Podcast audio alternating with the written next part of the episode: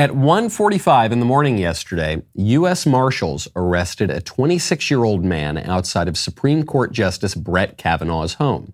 The young man had traveled across the country carrying a gun, ammo, pepper spray, a knife, a crowbar, and zip ties, among other tools, to help him murder Justice Brett Kavanaugh and very possibly his wife and two daughters, all of whom were home at the time of the incident. According to reports, the would be assassin was angry that the court might overrule Roe v. Wade, which he learned after a leftist leaked the opinion. And so he set out to Kavanaugh's home address, which he found on the internet after a leftist group doxed the justice. Really scary stuff for our system of government. But at least we can take some comfort that even the Democrats have urged their supporters to leave the justices and their families alone, right? Right? Oh no, wait, just kidding. They've been encouraging threats and illegal demonstrations the whole time. These activists posted a map with the home addresses of the Supreme Court justices. Is that the kind of thing this president wants to help your side make their point? Look, I think the president's view is that there's a lot of passion, a lot of fear, uh, a lot of uh, sadness from many, many people across this country about what they saw in that leaked document.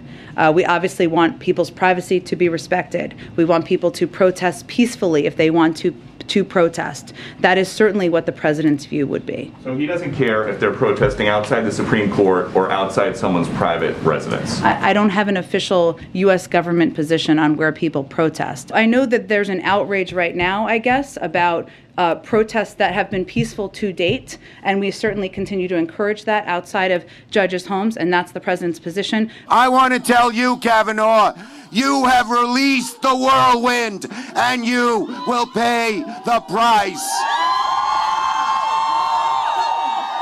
You won't know what hit you if you go forward with these awful decisions. You've got to give Schumer points for follow through. The Democrats have, in fact, unleashed a whirlwind against our justices, against their families, against the separation of powers, and against our entire system of government. And you want to hear the sickest part of it all? Do you know what the pro abortion crowd did last night? Just hours after the armed assassin was arrested outside the judge's home? The pro abortion crowd showed up again for another illegal protest. They marched and they drummed and they intimidated the justice again while his children tried to eat their dinner and go to sleep. If at first they didn't succeed, these psychos showed that they're just going to try and try and try again. I'm Michael Knowles. This is The Michael Knowles Show.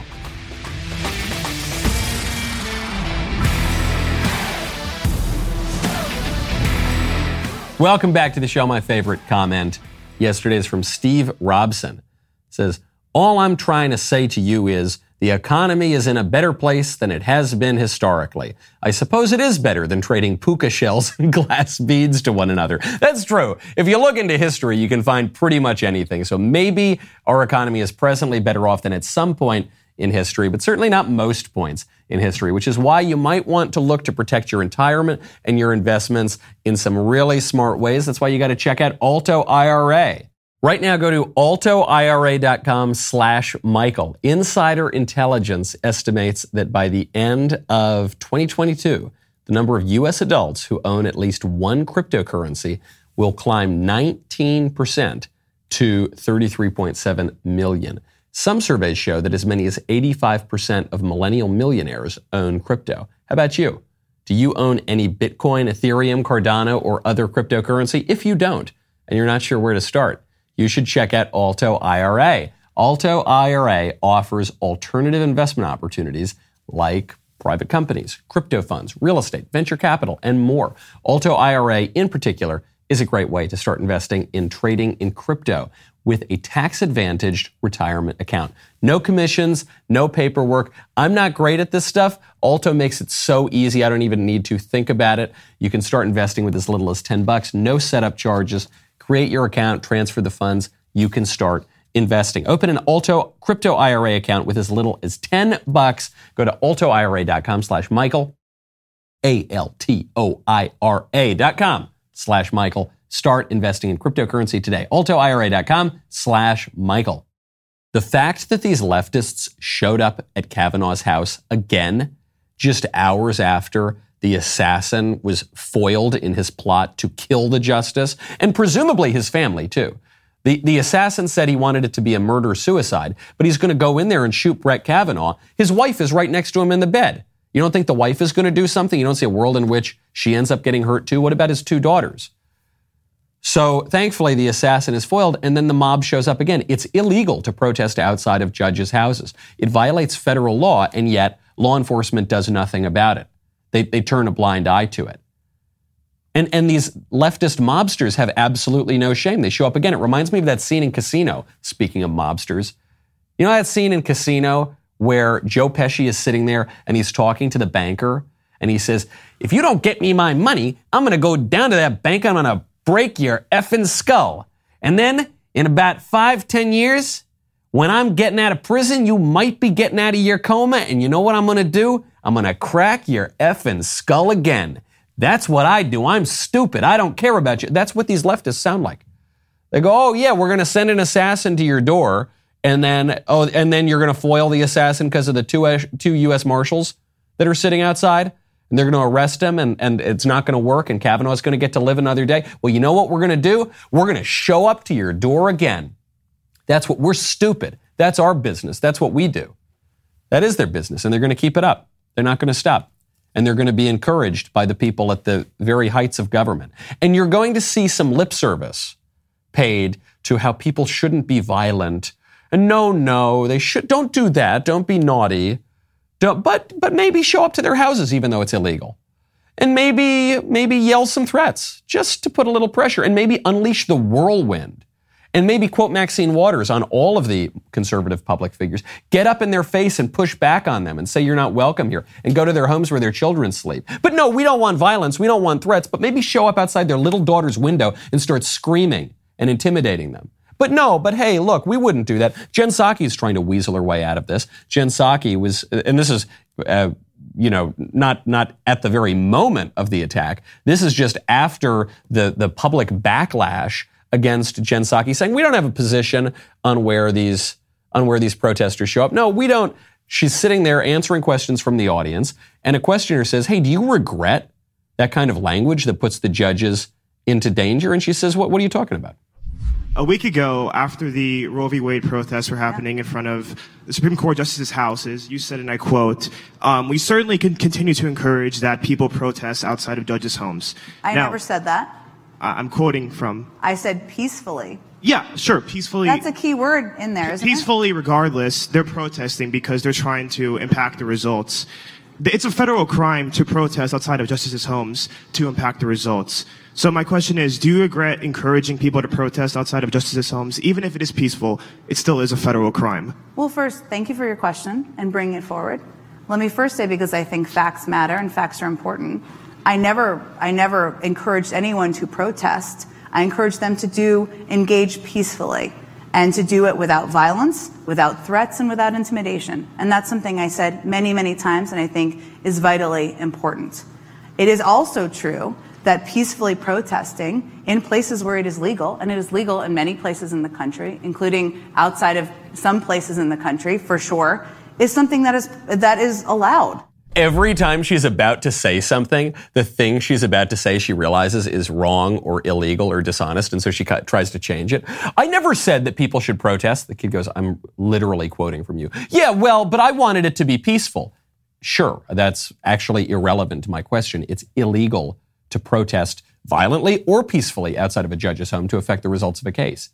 Well, yeah, but look, I never told people to protest. I told them to, well, you, you literally did.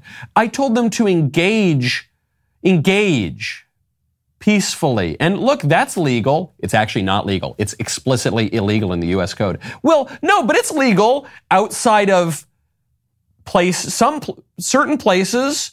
And anyway, I, and she's just moving the goalposts. There's nowhere to move them to. Anywhere she puts down the goalpost, she is wrong. She encouraged people to do a thing that's illegal, to say nothing of immoral and reckless. So she's trying to walk it back. That that isn't going to work. CNN is trying to deflect. So CNN realizes, gosh, there's this assassin who showed up. Yikes, maybe our rhetoric was a was a little hot. Okay, well let's just say that it's not the Democrats, it's not the leftists. it's both sides. Very little detail at this point, Kate, other than to say uh, it's an, this man is uh, he's an adult man from California. We don't yet know what the nature of the threat was. We don't know what language the threat was uh, or what kind of weapon this man might have had, uh, if he had one at all, uh, because the information at this point uh, is just so thin. But Kate, this this certainly contributes to this overall threat landscape we've been talking a lot about. The major concern here with this abortion ruling from federal officials, and they've been sounding the alarm, alarm on this for about a month, is that Supreme Court justices will certainly be, uh, you know, potentially targeted by violent extremists who are angered over this pending ruling that is poised to strike down Roe v. Wade. This is an extremely passionate issue. There are emotions on both sides. Federal officials have made clear over and over they believe the risk truly comes from both sides of this abortion debate. Uh, so certainly this case, uh, you know, really solidifying what federal officials have been warning about. People are angry. Yes, the pro-abortion assassin uh, who showed up to Brett Kavanaugh's home after he was encouraged to show up to Brett Kavanaugh's home by some of the most prominent Democrats in the country.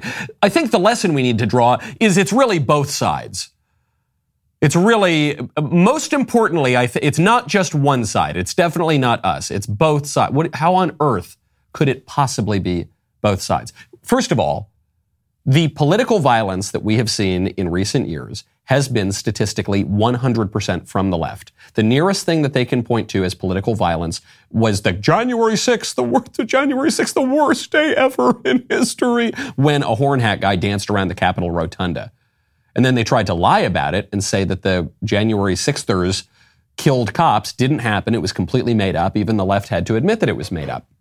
So they can't point to anything else. Meanwhile, we can point to BLM. BLM killed dozens of people, burned down the country for eight months at a time. We can point to this assassin here. We can point to that lunatic who almost killed Steve Scalise at the congressional baseball game. He was a Bernie bro. We can go down the list at the political violence in this country aimed at public officials, it's from the left. But furthermore, why would the pro-lifers be upset? Why would there be violence? According to the leaked opinion, we're going to get what we want. We're going to get the overruling of Roe v. Wade. So not only is the, is the violence not coming from both sides, it is completely incoherent that it would come from both sides. It's coming from the left, and the libs who encouraged this for months don't want to claim any responsibility for it. Now, when you want to take responsibility, not just for your decisions, not just for your actions, but for your automobile, you need to go check out rockauto.com. Right now, go to rockauto.com and write Knowles in their How Did You Hear About Us box so they know that we sent you. I had dinner with a friend of mine the other night, and my friend is very handy. He knows how to build things, he's an engineer, and he told me, he said, Michael, you know, I'd, I'd heard the ad on the show many times, so I went to rockauto.com and they legitimately are the greatest source for auto parts for your car, for your truck, for whatever, whether you're a pro, whether you're a do it yourselfer. They've got the best prices. He even said, he said, you know, I'm very familiar with lots of these services. By far, the Rock Auto catalog is the easiest to navigate. They've got all the parts. So you don't just need to take my word for it. You can take my friend's word for it too. And you can take the word of the many, many customers who have been served by rockauto.com for more than 20 years. Go to rockauto.com right now. Get any part that you need for your car or truck. No gimmicks, always the lowest prices. Write Knowles, K-N-O-W-L-E-S, in their How Did You Hear About Us box so they know that we sent you. The left has been drumming a specific line for years now with increasing volume and intensity. And the line is that the right poses a dangerous, violent, insurrectionist, terrorist threat to America. Nicolle Wallace on MSNBC had the misfortune of, of promoting that line just slightly before the leftist assassin showed up to Kavanaugh's house. If Mr. Whitfield's mother was killed by foreign terrorists, the Democrats and the Republicans on the committee would be promising him the moon. Um, what is, I mean, is it as obvious as it seems that domestic violent extremists are an important part of the voting coalition on the right? I mean, wh- what is the structural impediment to hardening the homeland against domestic violent extremism? Really awkward timing here because five seconds after Nicolle Wallace says this, her own side gets caught trying to murder a Supreme Court justice, a conservative Supreme Court justice. But the reason she's saying this is because she's trying to make a big show out of the January 6th hearings, which nobody cares about.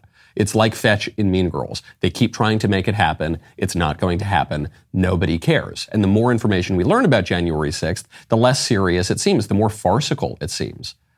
So she's making this argument for a reason, not because it corresponds to the facts, but for a really basic political reason. It's because if the left can paint the right as as violent terrorist, insurrectionist extremists, if, if they can say that terrorists are an important part of the coalition of the right, then they can more easily ostracize the right, deprive them of their basic rights, us of our basic rights, kick us off of social media, make it more difficult for us to participate in the political process, and then they'll gain a little bit more power.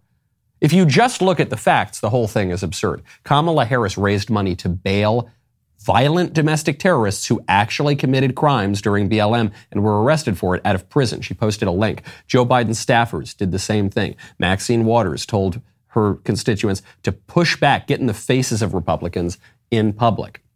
Chuck Schumer, we're coming for you, Kavanaugh. You've unleashed the whirlwind. The list goes, Hillary Clinton says you can't be civil with your political opponents. The list goes on and on and on and on, and the left never acknowledges that. Can you think of one example of people on the right suggesting anything even remotely close to what the left has been calling for in terms of aggressive, intimidating, threatening political engagement? No, you can't. You can't think of one example. The closest would be January 6th. And what did Donald Trump say? Be peaceful. Protest out in this public space where it's legal to protest. Outside in that public space, peacefully be peaceful. So even that, the best example they've got is completely weak. It's all on the left. But they do it.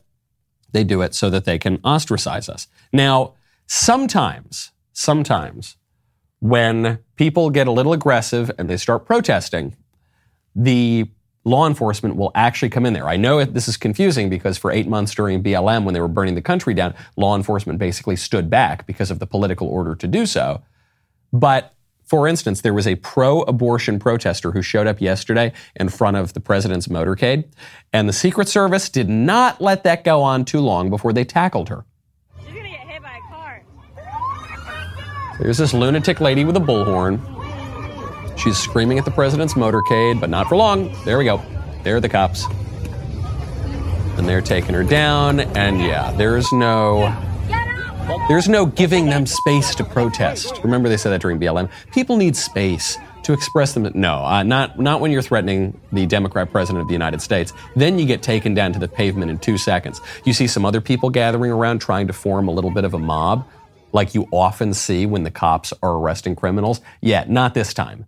You've got cops there. You've got Secret Service. This ain't going to happen. They're going to shut it down real, real fast. So they can do it. It's actually refreshing to see law enforcement able to do their jobs. I think they've always been able to do their jobs, but given the political green light, given the political light to go in and actually enforce the law, because in a lot of cities, you've got DAs, you've got mayors, you've got political leaders who say, no, police stand down, don't do anything, let the criminals do whatever they want, and not here. And it's refreshing because it means, oh, good, we can have law and order. We don't need to tolerate this political violence, except that the Democrats sometimes find it convenient to allow this to happen, and so they encourage it and they tell the cops to stand down. The other really interesting thing about this clip who's threatening Biden? It's not a conservative, it's not a right winger, it's a left winger, it's a far left winger. And I have heard from some of my friends in Washington, D.C., that the, the threats that they are getting, and even the attacks that have been made on certain Democratic officials, they're not coming from the right. They're coming from the radical left. Chuck Schumer, just a few weeks ago, made the claim that when he was actually defending protests outside of Kavanaugh's house, he made the claim that there are protesters out of his, outside of his house frequently, three times a week. What he didn't tell you is the protesters are from the left. It's the radical left that's protesting him. And so when they're when they're going after the Democrats, then all of a sudden we see the need for law enforcement and, and law and order and getting tough on crime. When they're just disrupting society, creating havoc, burning down businesses, then they need space to express themselves. Then they need to stand back. People don't want this kind of crime running amok. It's not just the Republicans, it's not just the moderates, it's the Democrats too. Really great news out of San Francisco. The San Francisco District Attorney, Chesa Boudin, I'm not sure if I'm pronouncing that correctly, uh, was just brought up in a recall election because of how terrible he is on crime and how awful that city has become. And he was recalled. He was successfully recalled. His political career is deader than disco. He wasn't recalled by Republicans. How many Republicans are left in San Francisco? Three. This guy was recalled by Democrats, by moderates, by centrists, probably by some real, true, rock ribbed libs as well. Because people don't want to live like this. This can happen. It happened in New York. Remember, this happened in New York during the Giuliani years. New York City is a pretty blue place, but it had become disgusting and filthy and destroyed by years of Democratic misgovernance and maladministration. And so they elected Giuliani in to arrest the derelicts and the bums and the criminals and the thugs and the pimps and the drug dealers and send them packing. And he did that, and the city got a whole lot better. The, re- the recall against Chesa Boudin was supported by 61% of San Francisco voters, according to early returns. Not even close. How about the LA mayor's race? Do you know in, in LA, a kind of sort of Republican may become the mayor of Los Angeles, the place that I just fled for Nashville. Rick Caruso is a billionaire real estate developer. He is a Democrat now. Before that, he was an independent. But for at least a decent portion of his life, he was a Republican. Rick Caruso was running against Karen Bass. Karen Bass has been around Southern California a long, long time. She's a very prominent congressman. She was vetted by Joe Biden to potentially be vice president, but she's an actual communist with actual associations with actual communist organizations. And so Biden picked over her and, and went to Kamala Harris. It's pretty pretty sad when you lose out to Kamala Harris. So then Karen Bass decides to run for mayor. You got Caruso versus Bass. Bass should have run away with this. This should have been so easy for her. In the early returns, Caruso beat her. But because neither got a majority of the vote, now they're going to head to a runoff. You might end up with a kind of sort of maybe type of former Republican mayor in LA. That's that's how bad things have gotten. People want a good society. They want to live in a place where there is human flourishing. I was having this conversation with a friend yesterday. We were talking about freedom. Both sides want freedom, right? Everybody loves freedom, and, ev- and everybody accuses the other side of not wanting freedom. But there are two kinds of freedom that are in conflict right now in San Francisco, in Los Angeles, all around the country. The one is the licentious perversion of freedom that says freedom is me doing whatever I want whenever I want to do it. Me shooting up heroin on the street. Me stealing stuff from Walgreens. Me protesting wherever I want to protest and yelling and screaming and intimidating people. Just pursuing my basest appetites. Then there's a, there's a higher kind of freedom, a political freedom, what the founding fathers might have called ordered liberty, that where you actually restrain some of your individual passions and you exercise your political freedom, the freedom of a community to say, no more. We don't want this. We don't want the drug dealers and the pimps and the criminals and the thugs. We don't want that. We, we have the freedom, we have the right to kick that crap out of our community. That is the freedom that is winning right now. And I think that is the freedom that should be winning. I think that's a much higher, more noble freedom than the cheap individual licentiousness that says freedom is shooting up a needle in my arm. But regardless of what I think should be or shouldn't be or the moral arguments, I'm just telling you for a fact that is the freedom that is winning right now. That is the freedom that people desire. And if candidates want to win their elections, I'm, I'm specifically talking to the Republicans who have a real opportunity here. Talk to that freedom. Cut it out with this you do you, just don't make me pay for it kind of crap. That's not what people want. People are looking at the results of that kind of silly, petty, farcical licentiousness, and they realize it's destroyed their communities and their countries. People want that higher order. If you if you run for office right now on locking up the thugs and cleaning up the street and getting the, the human defecation and needles and drugs off the street, you will win in a landslide. It's happening in San Francisco, for goodness sakes. We've got to get back to basics, one of the most basic questions out there. What is a woman? It's the question that has swept the country. I knew this movie was going to be great. I had seen early cuts of it, and Walsh absolutely kills it. I mean, he is just incredible in the movie. The whole idea was so great. The guy flew to Africa to do it, so I knew the movie was going to be a huge success. I'll tell you, it has exceeded even my already very high expectations for how successful it is. This week, What is a Woman became the number one most popular movie at home on Rotten Tomatoes. It's got a 97% audience score. Do you know what the critic score is? There isn't one. There isn't one because the critics won't even watch it. This is the most watched, most talked about movie at home in the entire country right now. And the critics don't want to talk about it because they can't answer the question.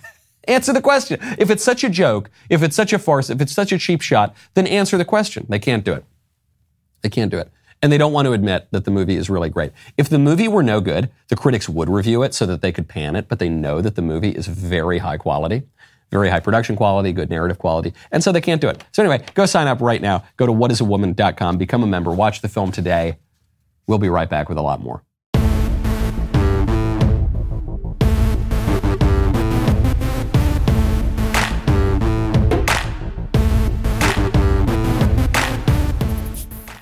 There is one political fact that is giving me some pause for the Republican tidal wave that's probably going to happen in November. And the fact is, Democrats steal elections. Republicans have stolen elections too. Democrats are better at it and they do it more often and they're more sophisticated at how they do it.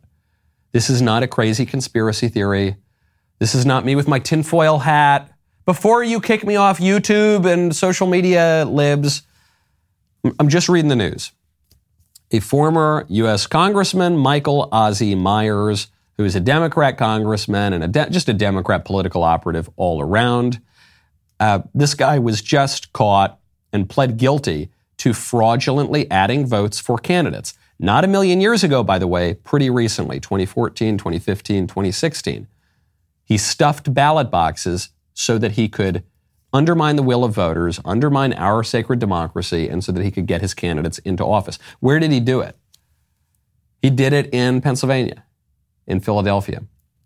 During 2020, during the election, when all the, all the numbers started to change at a certain point, it looked like Trump was going to win, and then all the numbers started to change. I pointed out, I said, look, I don't know specifically what's happening here. Maybe the election is totally above board. I don't know. I don't have the, I don't have the proof in front of me. All I will tell you is this has a lot of the hallmarks of stolen elections. One, elections are stolen sometimes. Two, Democrats stuff ballot boxes somewhat regularly. And three, Philly is one of the places where they do it. And Pennsylvania was a real battleground here, especially because the Pennsylvania election officials completely violated the state constitution through their use of widespread mail in ballots. So I just said, this thing kind of stinks. And people, even some people on the right, said you're a conspiracy theorist, you're you're coping, you're you're wish casting. I said I'm just stating a fact. What are you talking about? Well, here it is. Here's here's your proof. Not that we needed it. We have countless examples of Democrats stuffing ballot boxes to win elections. By the way, the guy, the way that this guy did it, Myers, was before the ballot drop boxes and the widespread mail-ins that, that occurred because of COVID. This was back in the older days when it was much harder back in those halcyon older days of 2016. This guy, Myers, admitted that he bribed elections judges. He, he bribed Domenick DeMuro, an election judge, to add votes for his candidates, including clients who are running for judge, by the way. This happens. There's no way to root this out entirely, and that Republicans have stolen elections sometimes too. But you've got to be aware of it, and you've got to make sure that there are safeguards. You've got to make sure that there are ballot uh, poll watchers. You've got to make sure that election day is not election month. The longer that that time frame is for people to vote, the easier it is to cheat. You've got to make sure that there aren't a gazillion places for people to go drop off ballots willy nilly. You've got to make sure that voter harvesting is not permitted. Got to make sure that Democrat operatives can't just go to nursing homes and fill out ballots on behalf of their preferred candidates and convince people to sign their names to it, and then you drop them off at the box. You got to institute really, really basic protections. The serious politicians, the ones who know what time it is and are actually doing something productive, they are honest about how the game is rigged, and not just rigged at the ballot box, rigged more broadly, rigged throughout the system, rigged from the perspective of the media. Ron DeSantis down in Florida. The media have been going after his press secretary. His press secretary is a prominent figure in politics in her own right. She's very popular on Twitter. And she's a good pugilist for her boss and for the conservatives. And so the Washington Post and all of the liberal outlets are going after her right now. Ron DeSantis was just asked if he's going to, you know, to reprimand her, if he's going to kick her off of the team because of all the dirt that the liberal media have uncovered. He laughs in their face. I am not deterred uh, by any smear piece from these legacy media outlets. Uh, the only reason they're attacking her is because she does a great job and she's very effective at calling out their lies and their phony narratives. And so, whenever they're smearing somebody, you know that person is over the target. And so they're scared of that. I would be much more concerned with my press secretary if the Washington Post was writing puff pieces about her. Then I would think something was wrong. So, the thing people just need to understand with these legacy DC, New York outlets is we don't care what you think anymore. Uh, we know you, you peddle narratives. We know you lie. We know you don't care about the facts. And so you can try to smear me or anyone in my administration all you want to. All that's going to do is embolden us to continue moving forward uh, for the people of Florida. And so. 100% right. That's the way you've got to look at the game. This is how I judge conservatives now. I judge them by how hard the libs are going after them. The harder the libs are going after them, generally, with some exceptions, but almost 100% of the time, generally, the better that conservative is. Because it means, as Ron DeSantis said, that those conservatives are right over the target. If, if the libs want me to stop supporting a candidate or a staff member or a political operative, they would be much wiser to just lay off, or, or as DeSantis says, to, to run puff pieces. Then I'm going to be really skeptical of that person. But they don't, the, the Washington Post, the New York Times, the liberal media, they don't have any credibility whatsoever. And so the, the more that they put on their serious face and they clutch those pearls on their neck and they say this person is a threat to our sacred democracy and they probably were born on January 6th. The more they do that, the more likely I am to say, oh, sounds great. Cool. When, when can I vote for that person? When can I vote for DeSantis' press secretary? I don't know what she's running for, but I, whatever it is, I'm going to vote for it because the Washington Post does not like her. Now, speaking of protecting one's own people, good stuff from DeSantis. Politically, it's smart of him to do this too. Loyalty is very important in politics, and it's really good to show that you're willing to stand up and not throw your own people under the bus. Very important. Speaking of protecting one's own people, the bishops in Colorado are standing up.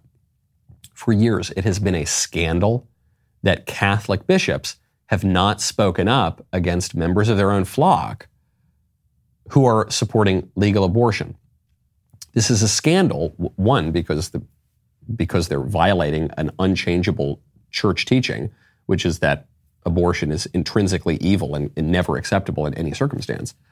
But two, it's scandalous because if you believe the Catholic faith, then these politicians who are supporting abortion are putting their own souls in mortal jeopardy, especially when they receive the Eucharist. They're eating their own damnation. If you believe the Catholic faith, that's what you believe. And so any good bishop, any good priest, any good pastor should say, hey, listen, you need to repent of your sins. The more you receive the Eucharist in a state of unrepentant, grave mortal sin, the more you're damning your own soul. So you, um, just even beyond your own political positions that you make publicly, I'm just speaking to you as a pastor. You've really got to stop this right now. You're harming yourself. That's what it, that's what a good pastor would do. And it's been a scandal that the, the priests and the bishops broadly don't want to touch it. Because, well, then we're going to have to deal with the Cuomos and the Pelosi's and the Bidens yelling at us. And it's a political maelstrom, and we just, we just don't want to deal with it. Then you had Cordileone up in San Francisco. Archbishop of San Francisco, his name in Italian means heart of a lion, and he's got it. And he wrote to Pelosi and he said, Look, I've tried to speak with you about this privately for a long time, but you're not doing anything. And so you're imperiling your soul and you're scandalizing the flock, and I can't let you do it. I am instructing our priests not to give you the Eucharist. You cannot receive the Eucharist until you repent and go to confession and receive absolution for your sins. Well, now we've got bishops in Colorado who didn't quite go that far, but they, they went pretty close.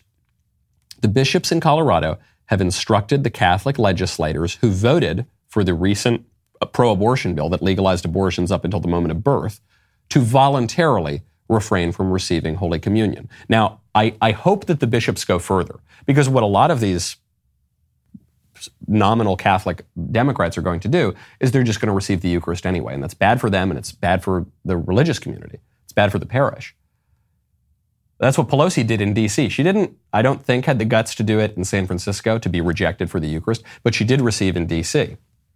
And that is scandalous. So I, I hope the bishops go further, but this is at least a step in the right direction. Good for them. Really good for them that they are that they are doing this. The, the letter from the bishops, it involves multiple bishops here, and they're saying, look, you can't enough is enough. The lesson here is courage is contagious. Okay, this would have been unthinkable a few months ago. Then you got one bishop in San Francisco, of all places. He writes this letter. All of a sudden, now you're getting multiple bishops in Colorado. Where else is this going to go? We should be seeing this in New York. We certainly should be seeing this in D.C. For goodness sakes, the, the greatest national scandal of all that Joe Biden continues to, he calls himself a devout Catholic. He receives the Eucharist. This is really scandalous. And so I would hope, it's not my call to make, but I would hope that the bishops, cardinals that, uh, that are responsible for Joe Biden, I hope that they stand up and they do something about it for Biden's own good, but certainly for the good of the flock, not to mention all those unborn babies. Speaking of virtue and vice, I had to get to this. I had to get to this. I've been meaning to get to this for days. This is the Burger King Pride advertisement. I don't know if you saw it. It says, Time to be proud. And it's a picture of two Whoppers. But the Whoppers, one of the Whoppers has two top buns holding it together, and the other Whopper has two bottom buns holding it together. Do you get it? Do you get it? so, first of all, the, the fact that we're using these phrases top and bottom adds a really graphic sexual component that I don't want to think about when I'm eating my processed beef at Burger King. But then, even beyond that, you're seeing that the buns are not complementary anymore. Instead, they just have two of the identical parts of the bun, and this is to say that it's really good to be LGBT, LMNOP, whatever. The funny thing about this ad is that the, the ad I think it sums up what a lot of people think about the LGBT movement, which is look, maybe it's not the worst thing in the world. If you were given that burger, you'd, you'd probably take it and say, okay, well, whatever. It's a little, little weird, but okay. You'd, but you would, you would know that something is a little wrong. You, you would know that this is not the way the burger is supposed to be. The advertisement, I think, is undercutting the message that, that it wants to send. It reminds me of KLM, the Dutch airlines, some years ago ran an ad during Pride Month, and it was these airplane buckles, and the, the ribbon on the buckles was rainbow. And the ad said, it doesn't matter who you click with. And one of the belt buckles had the male and the female. So it's actually how they're referred, right? Plugs are referred to as male and female for a reason. So it had the male and the female. And then the other one was two males, so just the parts that you're supposed to click it, but they don't click in anywhere. And then the other one was two females, same problem. They don't they don't click in anywhere. And the ad undermined itself because just by the logic of the airplane seatbelt advertisement, it does matter who you click with. you can actually you can only click with one type of seatbelt component. Totally undermine the messaging is a little bit incoherent now. But it just shows you that there's no logic to this movement. There's no reason to this movement. The, the reasoning changes day by day. It went from born, we're born this way and sex is immutable and no one would ever choose to be born this way to not only is sexual desire changeable, but actually sexual, sex itself is changeable. I'm a boy, but I can actually be a woman. It went from the distinction between boys and girls, men and women is so essential that we need to reorder our sexual ethics then it became actually boys and girls are basically the same, and boys can be girls and swim on the swim team, and it's no big deal. No coherence to it at all. Just a vague sense that, huh, maybe something here is a little bit off. Speaking of sexual ethics on the heterosexual side, Nick Cannon, who is a, an actor, he ha- has become infamous in recent years for making certain black nationalist comments. He's gotten a little more politically active. The other thing he's really famous for now, or infamous for, is having lots and lots of kids. Nick Cannon just announced his ninth kid yesterday. I think he's got two kids being born this year by different women. He's got lots and lots of baby mamas. Is it baby mamas or baby's mama? Sort of like attorney general or attorneys attorneys general. I don't know. Anyway, he's got lots and lots of babies mama, and he shows no end in sight for for creating all of these broken homes. He's already got seven kids out there, two more on the way, probably many more to come. The reason I bring up the Nick Cannon story is obviously his behavior is disordered and obviously it's selfish and it shows that our sexual ethics problems in this country run a lot deeper than just LGBT, which everyone is talking about right now. There, there's a, a far deeper rot that gets to the, the, very question of man's role, not just in the bedroom, but man's role in society and what it, what it means to be a man, what it means to be a woman. Like those Africans that Matt talked to in his documentary. It's, it's more than just DNA. It's more than just your genitalia. It's more than just your chromosomes. Those, those tribals that uh, Matt spoke to in Kenya, he said, to be a woman is to do the roles of a woman. To be a man is to fulfill the duty of the man. And there's great, a great deal of wisdom in that, that we have duties and obligations and a role in society, and we need to stand up and defend our families and not just, you know, bang any woman that meets. Pardon my vulgarity. But the, the other reason that I bring up Nick Cannon here is for all of those sins, for all of that sexual confusion and immorality, at least he's not killing his kids. At least he's not killing his kids. When we think about how everyone is uh, obviously on Nick Cannon's case here, as, as they rightly should be. What he is doing is far, far better, far, I mean, infinitely better than abortion, which is an option available to him, which is something that's supported by roughly half the country. Before that half of the country goes after Nick Cannon, maybe they better take a look at themselves. Speaking of sexual ethics being run amok, the Methodist churches, I guess the Methodist Church is going to split. And so the, the Methodist Church has now brought its first drag queen pastor out to lecture on how God is nothing. So this drag queen pastor, uh, Isaac Simmons, uh, he, he's writing poems about how God is nothing. I didn't even want to, to copy this text down into my note card. So I just printed out this piece. This is in the Spectator, I believe. He says, God is nothing. He calls himself a drag evangelist. He says, the Bible is nothing. Religion is nothing. He says, God must be effing nothing if her boundaryless, transubstantiated bodies of color are run down, beaten, and strewn in the streets of America instead of ruling the runways of life. He says that God is nothing but a drag queen with a microphone of biblical effing proportions. Nothing but if she were, she would be yes queening her her way down the runways of Montreal. So this this nonsense, this extremely sacrilegious, blasphemous nonsense, is being preached from the pulpit by a lunatic who calls himself not only a woman but a pastor. Not sure which is more absurd. Actually, I'm sure which is more absurd. Would be the latter. Why? Why is this happening? Why? Why does this guy who doesn't believe anything about Christianity, who is in no, who not in even the slightest degree could possibly be reasonably called a Christian, why is he insisting on calling himself a Christian pastor? To destroy Christianity. That's why, because he hates Christianity and he wants to destroy it. And he's saying God is nothing and the Bible is nothing and everything that you know about Christianity is totally wrong and I'm going to break all the rules. That's what. He, that's why to destroy it in the name of inclusion. Because this is what the libs do. The libs use the word inclusion to, to mean destruction. When they say we just we want to make the definition of marriage more inclusive, what is the effect of that? Are more people included? No, they just destroy marriage. Now marriage doesn't have much of a meaning. And and by the way, if you can if you can take away the essential component of marriage as it has been understood for all of human history everywhere in the world, namely the complementary nature of the sexes, that men and women go together, they click like those two seatbelts on KLM Airlines. If you can take that away, then why are we going to limit marriage to two people?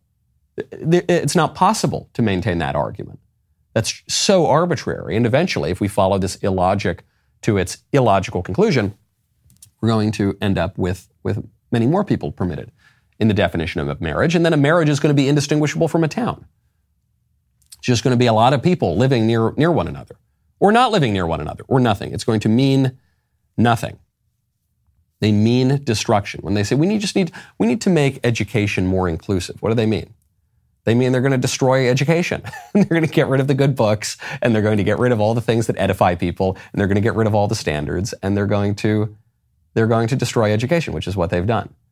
We're going to we just want we want America to be more inclusive. What do they mean by that? They mean get rid of national borders and flood the country with foreigners so that America is indistinguishable and so that anything even resembling a cultural inheritance goes away. It actively go, not even just goes away because it's wiped away by the tides of foreigners with their own customs, but it's actively destroyed. When the left says we want to make such and such culture more inclusive, they mean we're going to destroy the the people in your culture that you exalt, the people in your the, the founding fathers, we're going to destroy them to make the country more inclusive. The the traditions that you have here, the values that that you have, the the way that you see yourself, the national self identity. We're going to destroy all of that to make it more inclusive. Speaking of inclusion, this was a story happened last week, but I did want to get to it. Some lunatic in Paris at the Louvre tried to destroy the Mona Lisa. And this didn't work because the Mona Lisa is is covered in bulletproof glass, so it would be very hard to destroy it. But some environmentalist wacko showed up and smeared cream all over the Mona Lisa to protest the sun monster or something like that. Furthermore, the story gets even better. This guy who did it dressed up as an old lady. So he's a trans vandal, a transdal, as it were. Uh, he jumped out of a wheelchair, attacked the glass, and screamed, Think of the earth. People are destroying the earth.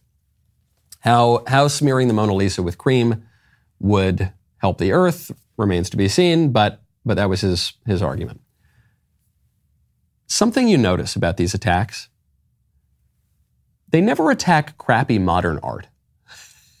these guys, these cultural revolutionaries, whether they are environmentally minded or, or sexually minded or some other, other kind of minded, they never attack modern, ugly stuff, liberal stuff. They always attack beautiful architecture, beautiful buildings, old statues, old paintings, high culture. They always attack the high culture and the cultural patrimony and the tradition. They never go after the new stuff, even if the new stuff has a more monetary value to it. They never go after that because it's not really just about the environment and it's not really just about sex and it's not really just about some flag. It's not really just about Christopher Columbus or George Washington or some guy.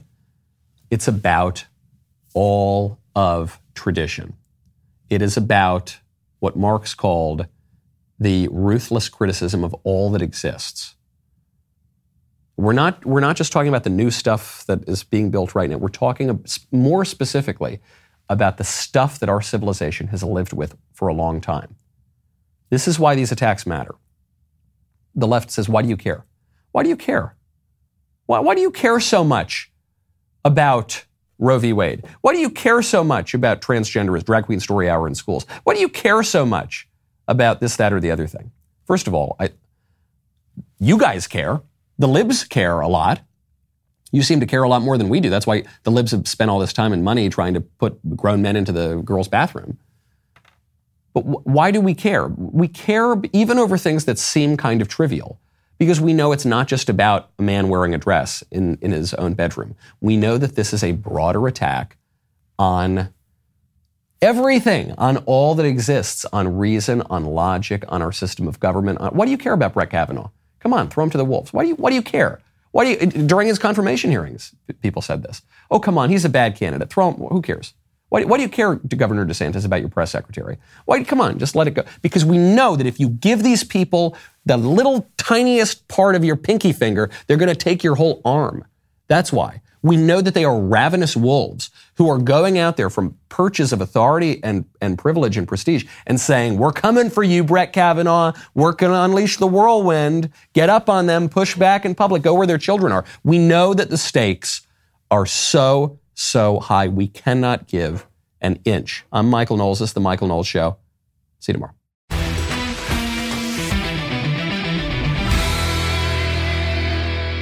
If you enjoyed this episode, don't forget to subscribe. And if you want to help spread the word, please give us a five star review and tell your friends to subscribe. We're available on Apple Podcasts, Spotify, and wherever else you listen to podcasts. Also, be sure to check out the other Daily Wire podcasts, including The Ben Shapiro Show, The Andrew Klavan Show, and The Matt Walsh Show. The Michael Knowles Show is produced by Ben Davies, executive producer Jeremy Boring, supervising producer Mathis Glover, production manager Pavel Vidovsky, editor and associate producer Danny D'Amico, associate producer Justine Turley, audio mixer Mike Coromina, and hair and makeup by Cherokee Hart. The Michael Knowles Show is a Daily Wire production, copyright Daily Wire 2022. Today on the Matt Walsh Show, a proposed law in Texas has propelled the left to openly defend child drag shows. One such defender says that child, childhood innocence is a myth and it's fueled by prejudice. A revealing admission, we'll talk about it. Also, a crazed leftist tries to kill Brett Kavanaugh, but you'd never know about that if you rely on the corporate media for your news. Plus, Joe Biden disintegrates on live TV while talking to Jimmy Kimmel. Joy Behar claims that black people don't have guns. We will fact check that claim. And a Disneyland employee is feeling the heat for intervening in a marriage proposal. In our daily cancellation, a popular YouTuber debunks my film, What is a Woman, or so I'm told. We'll take a look and see how he did all of that and much more today on The Matt Walsh Show.